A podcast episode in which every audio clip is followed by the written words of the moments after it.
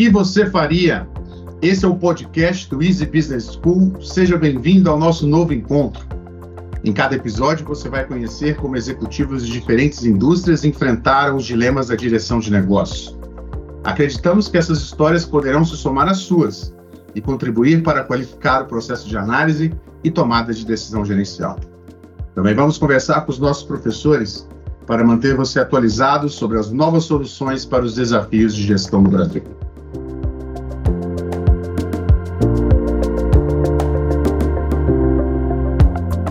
Eu sou Renato Fernandes, professor de Direção Comercial, Negociação e Comunicação do Easy Business School. E hoje a nossa conversa é com Adelino de Mello Freire Júnior, diretor médico e cofundador da Target Medicina e Precisão, e o nosso alumni PMD 2022. Adelino, seja muito bem-vindo. Conta pra gente um pouco mais sobre quem é você e como você chegou até a Target Medicina e Precisão. Bom, primeiro agradecer o convite, um prazer estar aqui com vocês. Minha formação, eu sou médico, formado aqui em Belo Horizonte há cerca de 20 anos, sou infectologista e então boa parte da minha, da minha trajetória profissional acaba tendo alguma relação com gestão dentro do ambiente hospitalar. Né? Eu trabalho com controle de infecção hospitalar, sempre trabalhei com controle de infecção hospitalar, que tem alguma coisa de gestão, uma gestão mais operacional. E aí, em 2018, eu, eu fui convidado para fazer uma colaboração com o um laboratório de nicho que existe aqui em Belo Horizonte, que é um laboratório que atende principalmente pacientes é, que estão na fila de transplante.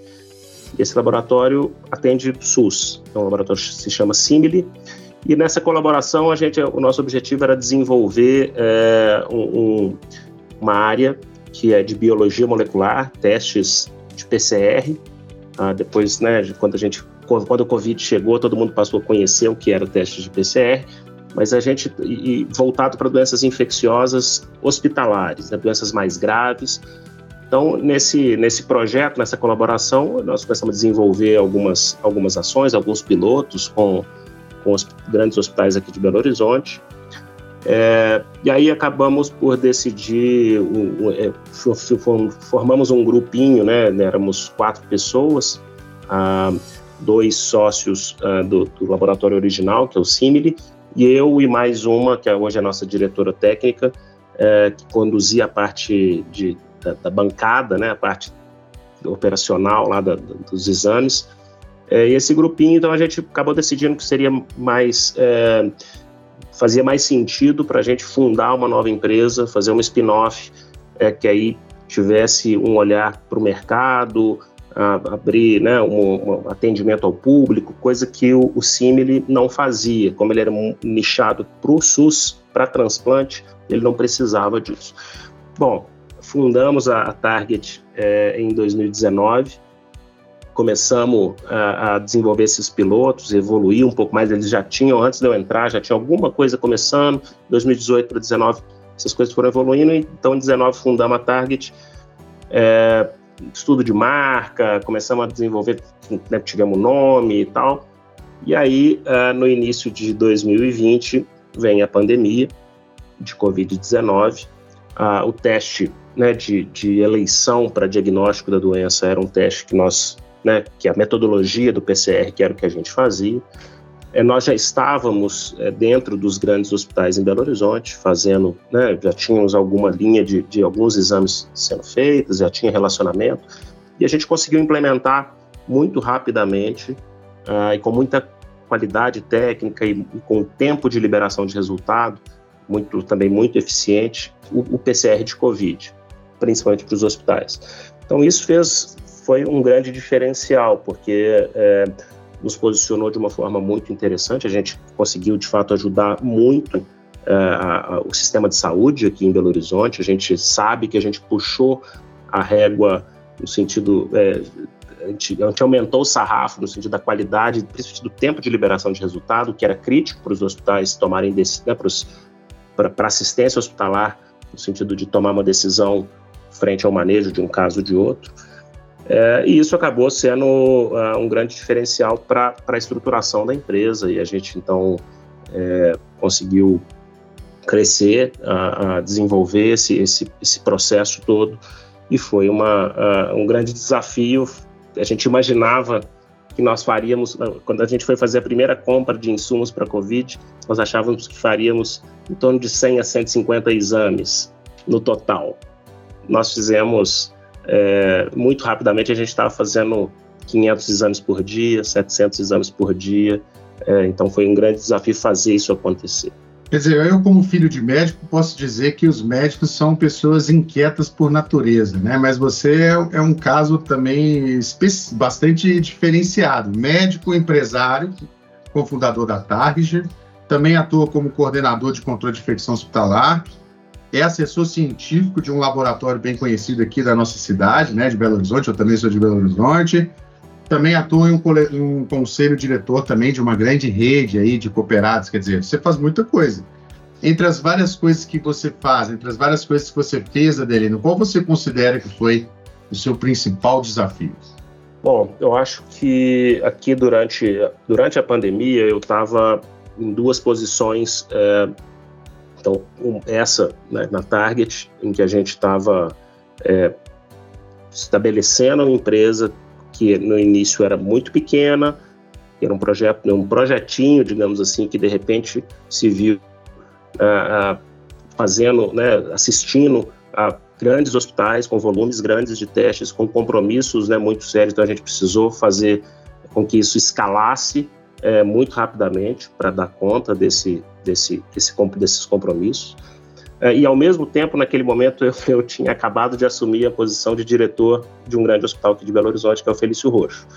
É, então, eu já era coordenador do controle de infecção do hospital há alguns anos, e, no final de 2019 eu tinha acabado de eu, eu fui né uh, eu assumi a posição de diretor uh, científico técnico científico da instituição é uma é, um, é uma posição do conselho diretor e como se fosse a diretoria executiva da instituição o Felício Rocha é um hospital muito grande, com mais de 3.500 funcionários, mais de mil médicos, que atende uma população bem diversa de pacientes, com muitos pacientes críticos, com uma grande instituição, é, instituição transplantadora aqui em Belo Horizonte, com pacientes é, é, com imunossuprimidos. Então, diante da, da, do desafio da Covid, havia também muita muita expectativa, muito medo, né, de como que isso afetaria o hospital e, e do seu público.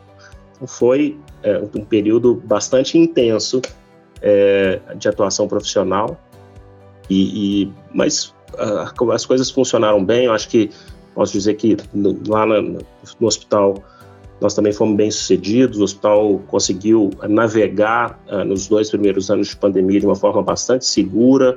A gente teve, é, a gente conseguiu segurar uh, com, com, funcionários bastante seguros, no sentido de não adoecimento. Nós conseguimos manter taxas de, de, de sucesso no tratamento de Covid grave também muito, é, muito boas, né, melhores do que as, as taxas publicadas mundialmente. Então, é, foi, foi um, um, trabalho intenso e, e, foi uma experiência muito rica, porque permitiu é, uma interação dentro do hospital, uma, um, uma uma forma de atuar que a gente ainda não tinha experimentado, né? aquele engajamento é, que vem com aquele senso de propósito intensificado por um desafio é, diante, diante de um cenário como aquele, né, em que no primeiro momento ninguém sabia o que, que vinha por aí, a gente só vendo imagens de fora, sabendo que a gente ia ser afetado em algum momento e, é, que não tinha como fugir disso, né? Quem estava ali dentro do hospital sabia que em algum momento a gente ia precisar tá, tá é, recebendo aqueles pacientes e dando assistência. Então, organizar o processo de precaução, de isolamento, de conscientização das pessoas, treinamento, tudo isso foi, foi muito intenso e, ao mesmo tempo, foi um trabalho de colaboração de vários setores. Ah, como eu disse, o comitê de crise a gente estabeleceu ele muito precocemente, no início, com reuniões diárias, divisão de processos. Foi, foi bastante interessante e que mostrou uh, para aquele time todo ali que a gente conseguia performar de uma forma muito eficiente, uh, acima da média do que era a rotina do hospital. Então, isso foi uma experiência muito rica também. Dizer, existem algumas carreiras, né, que eu tive a oportunidade de conviver como professor, em que a pessoa ela pode migrar para o um mundo empresarial ou, ou no empreendedorismo, mas a pessoa nunca abandona a sua, digamos, formação pregressa, né? Então eu penso, sei lá, eu tive alunos da polícia, eu tive muitos alunos advogados, e assim como médico, me parece também uma carreira em que você pode se tornar um empresário, mas você não deixa de ser médico, né? E, e o seu, o seu, ouvindo um pouco a sua história, você tem um aspecto da sua formação né, e da sua vocação, que é bastante técnico, está atrelado a todo o trabalho que você fez aí nos comitês de crise, adequação de processo ao Covid, mas também, por outro lado, há um, um empresário que criou um negócio que parecia estar, digamos assim, no lugar certo e na hora certa. Né, e, que, e, e no meio de uma das maiores crises, talvez, que nós vivemos no nosso tempo, a sua empresa deixa de ser um pequeno negócio de nicho né, e se torna um negócio de fato que ganhando referência, reconhecimento de marca entre os hospitais da região.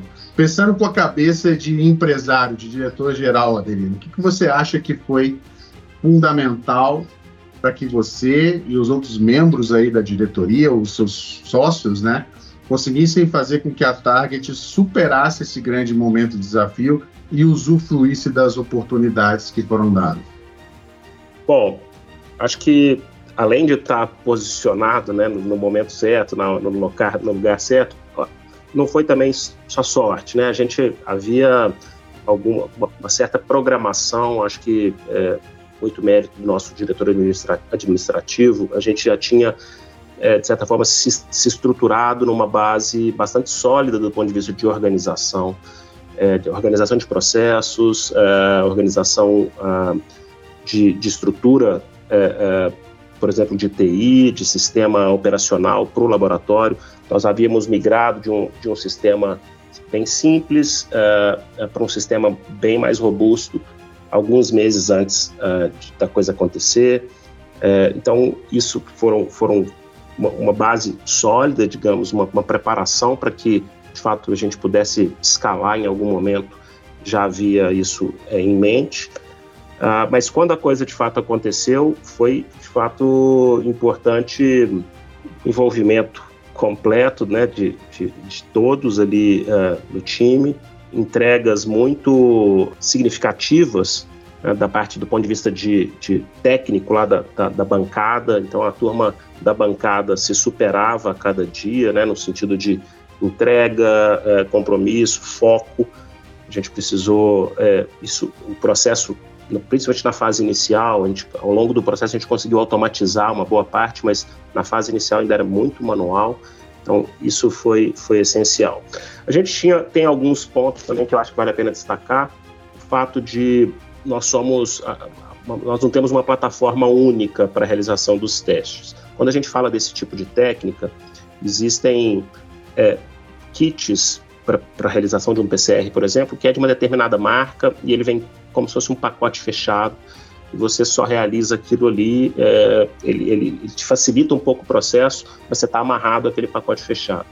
A gente, pela, pela capacidade técnica, pela expertise do time da bancada, a gente, e, e também, claro, para controle de custos, a gente faz é, um processo que a gente chama de in-house, em que você consegue desenvolver a sua receita, vamos dizer assim, para a realização do teste. Então você não fica exatamente preso em um determinado kit específico.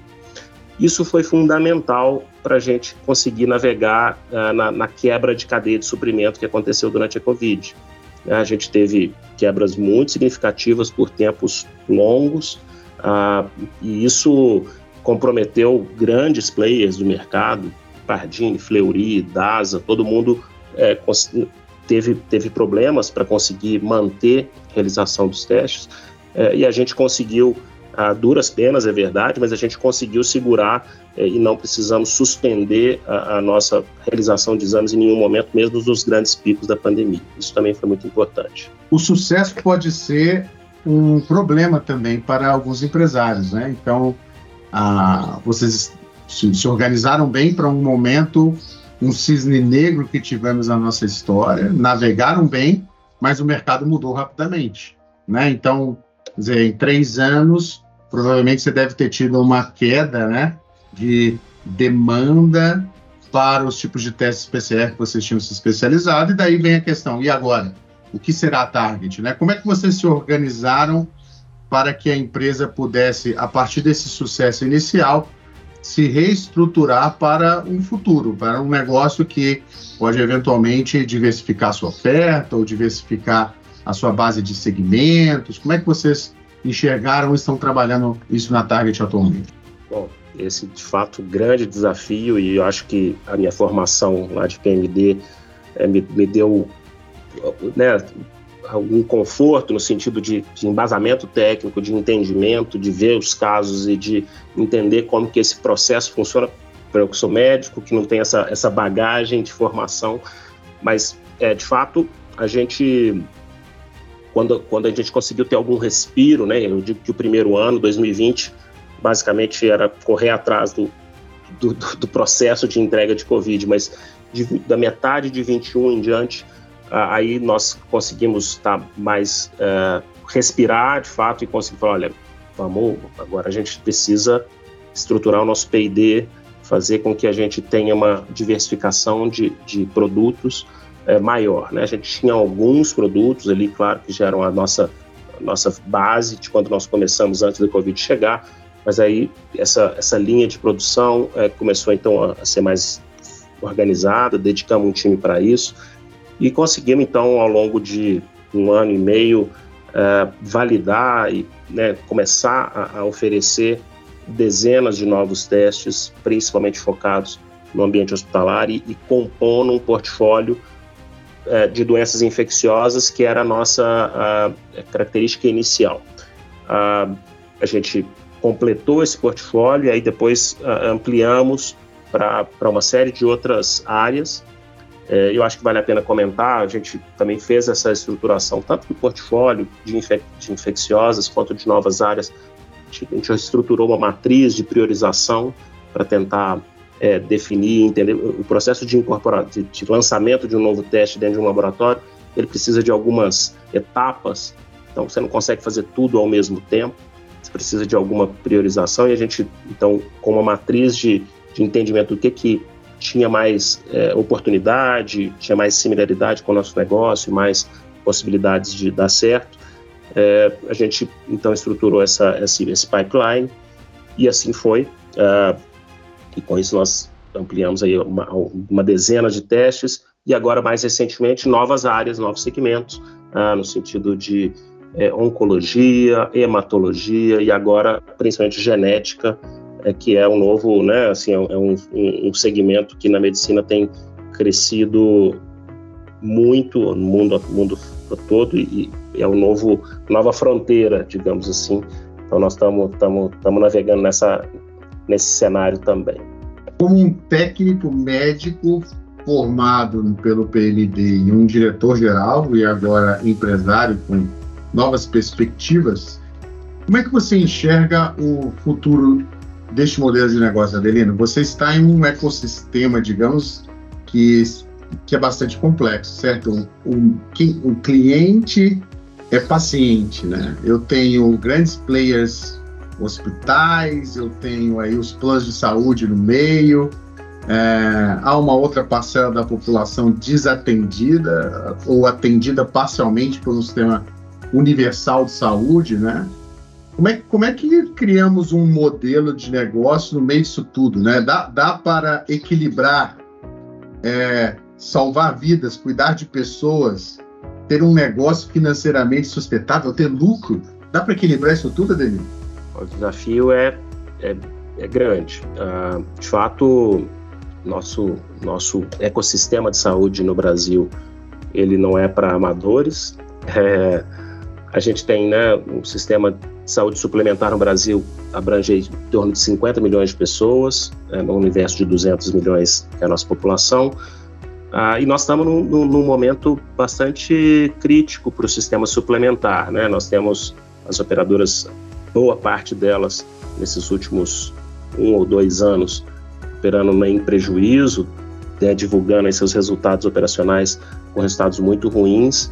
Ano passado, quem teve algum lucro foi às custas de investimento, né, de, de, aplicações financeiras com, com, nossa taxa de juros altas, mas uh, resultado operacional, basicamente, quase todo mundo era negativo.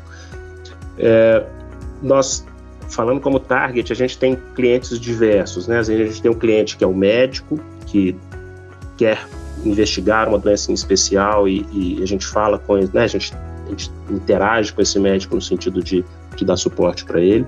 A gente tem um cliente, o nosso cliente principal, né? O, o negócio principal da Target é o cliente hospitalar. Então, o, né, o contrato hospitalar com o laboratório de hospital que normalmente não faz esse tipo de testes e terceiriza.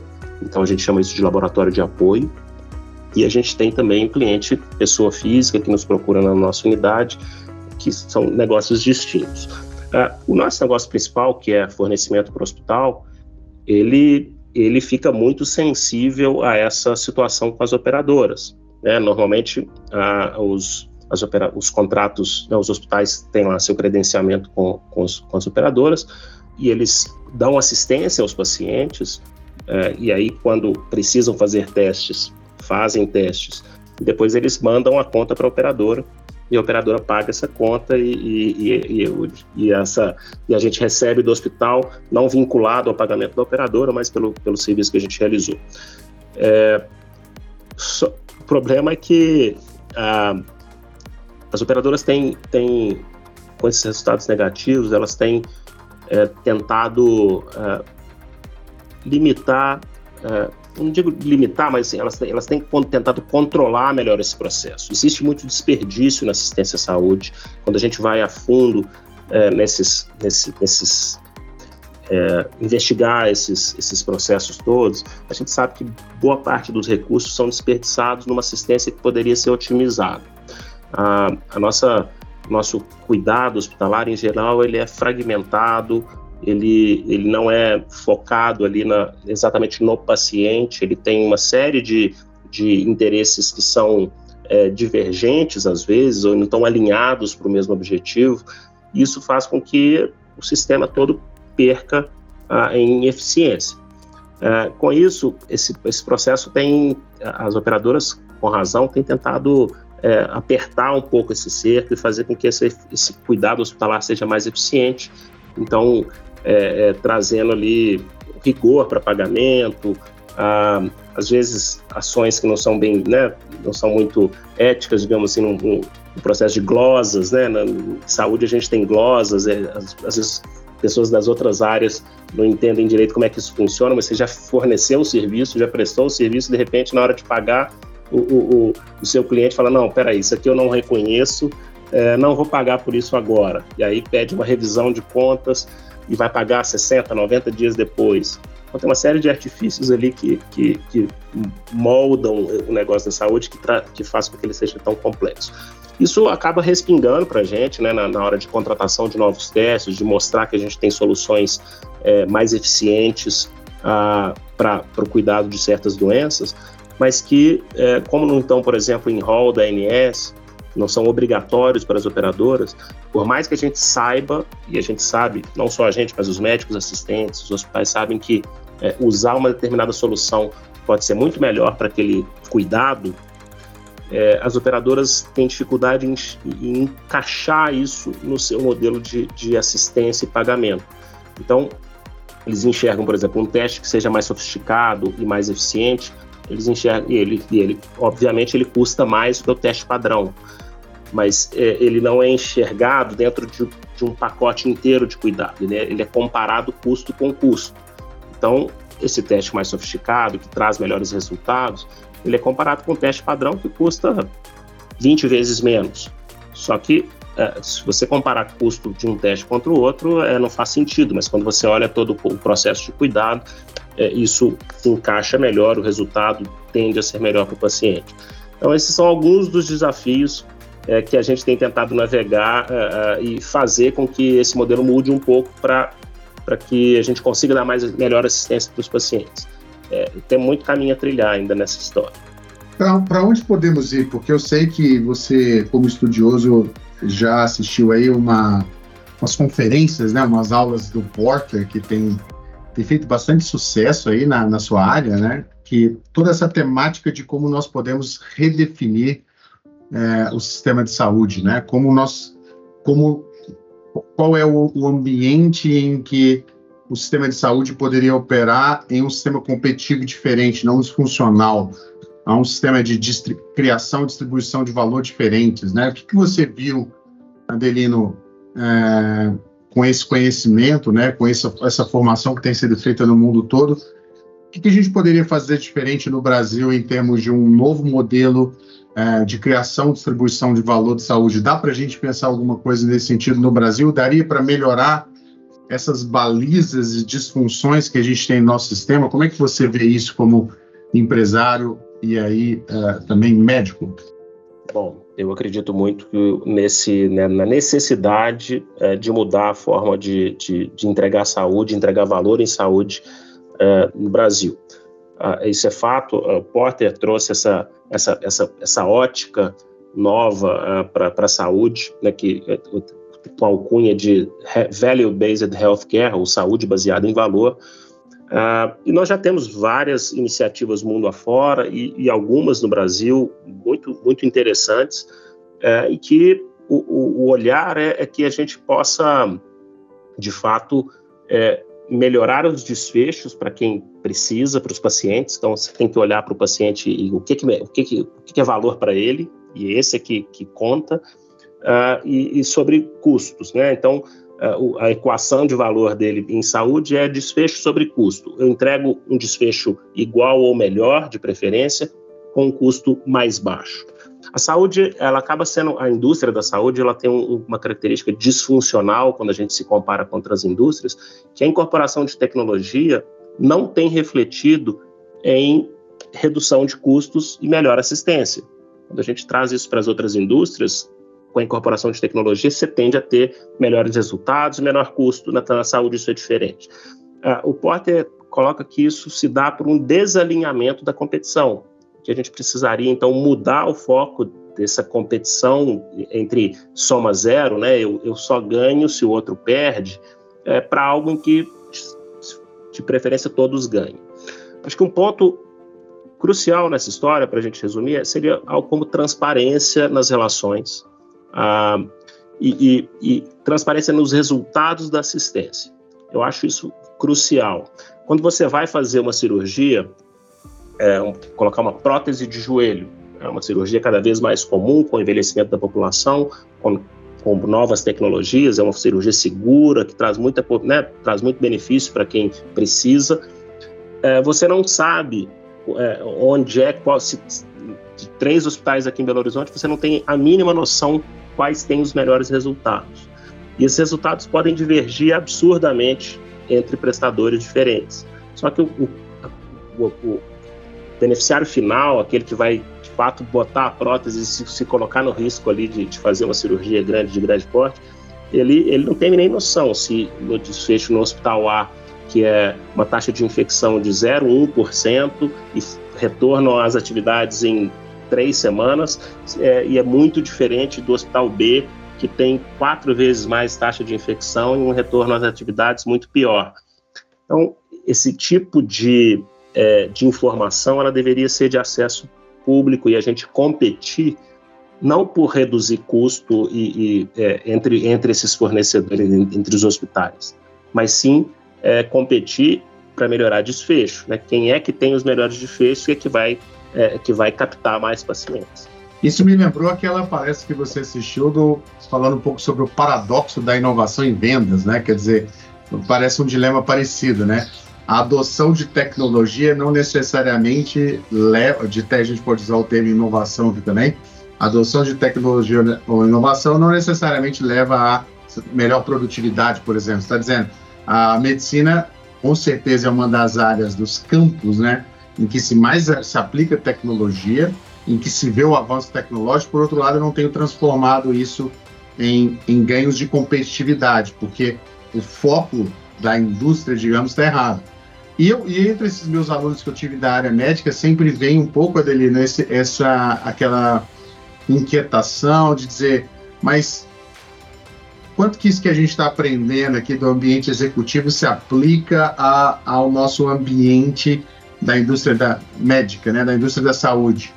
E, e me parece que o, a proposta do Porter faz bastante sentido dentro da perspectiva de gestão, digamos. Precisamos melhorar a forma como a gente compete, precisamos dar mais visibilidade aos nossos resultados.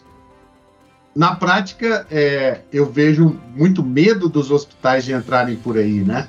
Você, você conhece casos aqui no Brasil de que há, um, há uma esperança, há uma luz no fim do túnel? Já existem entidades de saúde tentando ir um pouco por aí? Sim, é, exatamente. Esse, esse, esse é um ponto importante quando a gente fala de saúde. No Brasil, a gente tem uma característica também peculiar, que é a judicialização em saúde, ah, que alguns países não, não têm esse tipo de, de situação, mas no Brasil, assim como nos Estados Unidos, isso é uma realidade para a gente. Quando a gente fala, então, em transparência de resultados, significa você falar seus resultados bons, mas isso quer dizer que você vai, de certa forma, expor seus resultados ruins também. É, e isso traz um medo e, e uma, uma, um receio, né, uma ressalva sobre será que faz sentido eu, eu, eu, divulgar meus dados bons e ruins? Isso vai ser importante, mas é, é essencial que isso, que isso aconteça. Já temos algumas experiências muito, muito, muito interessantes em, em hospitais de referência em São, principalmente em São Paulo, uh, na região sul, uh, de gente que já divulga seus dados há, há muito tempo, como Einstein, Sírio, uh, que já é, traz, dá luz para os seus eventos é, adversos, né, dá luz para as suas, para suas intercorrências e, e, discute sobre elas com, com os pacientes e com os familiares, é, tenta fazer com que isso seja algo transparente de fato, e a gente vê isso é, com muito bons olhos. Nós, mineiros, é, conservadores como somos, ainda precisamos caminhar nesse sentido. Eu acho que a gente precisa mudar um pouco a forma de divulgar nossos resultados aqui, ah, e, e, e, isso, acho que mudar, dar esse passo é, é essencial para que essas instituições, de fato, comecem a, a preocupar com o que precisa. Olha, é, é, se, eu, se eu vou divulgar meu dado, então preciso ter um dado muito bom para divulgá-lo, né? E isso muda tudo. É, então, a, a, gente tem, tem já bons exemplos para serem seguidos nessas, nessas com, esses, com essas iniciativas. Esse é um típico exemplo em que nem sempre aquilo que é melhor para o cliente, nesse caso o paciente, é, é compreendido como melhor para o negócio, né? Quer dizer, Com certeza. Ob, obviamente, para o paciente, né, quanto maior a visibilidade, melhor para a seleção da oferta, uma oferta, nesse caso, privada, né, onde ele pode escolher entre as várias opções onde investir, mas nem sempre ser refletido para o negócio da mesma forma, não é isso?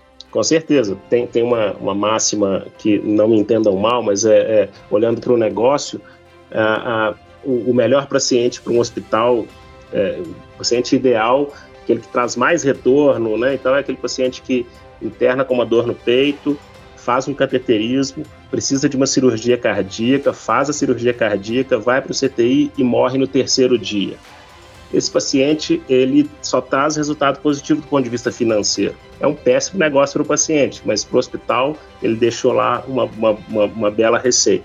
Então, esse alinhamento de objetivos ele é essencial. A, a, a gente, quando a gente fala de desperdícios, para o negócio hospitalar, é, às vezes o paciente ficar um dia a mais no CTI, um dia a mais na enfermaria, no, no quarto, ele, ele, ele deixa mais uma diária. Para aquele paciente é ruim, para a operadora de saúde é ruim. Então, a gente precisa alinhar objetivos para que todos saiam ganhando. Então, mudar a forma de pagamento, por exemplo, é um dos grandes desafios propostos por Porter. Que você não pague por, por uma pneumonia, por exemplo, o tratamento de uma pneumonia. Eu não vou pagar por quantas diárias aquele paciente ficar, mas eu vou pagar um pacote que compõe lá na média, três diárias, mais o antibiótico, mais, enfim, o que for preciso. E que, o que o paciente, o que o, se o hospital consegue performar, entregar qualidade na assistência e, e fazer com que aquele paciente saia com três dias ou com dois dias e meio, ele tem um resultado esperado e é legal. Se ele entrega com quatro, cinco dias, aquilo é a perda operacional dele e, e fica no combinado. É algumas das, das, possibilidades de mudança. Esse tipo de mudança de pagamento também já é uma, uma, uma realidade que já vem acontecendo no Brasil e isso já está mais evoluído. Eu acho que, que é por aí. Que me perdoem de antemão, meus queridos alunos e conhecidos aí do sistema financeiro, mas o seu exemplo do, do, do, do, hospital me faz lembrar de outros negócios aí também que todos nós aqui como clientes temos aí, né? Que está nas nossas carteiras aí. Adelino, infelizmente chegamos aí ao final do, do nosso bate-papo. Eu queria deixar aqui um espaço para que você dividisse conosco um grande aprendizado da sua jornada pessoal profissional. Bom, é, eu acho que do ponto de vista, vamos trazer como empresário, como, empresário ali na, na, na, cadeira diretor médico da Target, é, ter tranquilidade, de certa forma, de, de diminuir de tamanho, por exemplo, de organizar processos, a gente diminuiu, a gente foi preciso diminuir de tamanho né, dos picos que nós já chegamos na pandemia. Hoje a realidade é bastante diferente, então a gente precisou uh, se organizar, encolher, otimizar processos. É, né, fazer com que isso não afetasse a moral do time, é, manter o grupo unido, é, focado, com um propósito, né? E eu acho que o propósito que, que permeia lá na empresa é, ele é visto no dia a dia, que é de fato ajudar as pessoas, né? A gente vê isso, a, a, a, é, no, esse brilho no olho das pessoas, desde o pessoal do administrativo, da área técnica, do atendimento.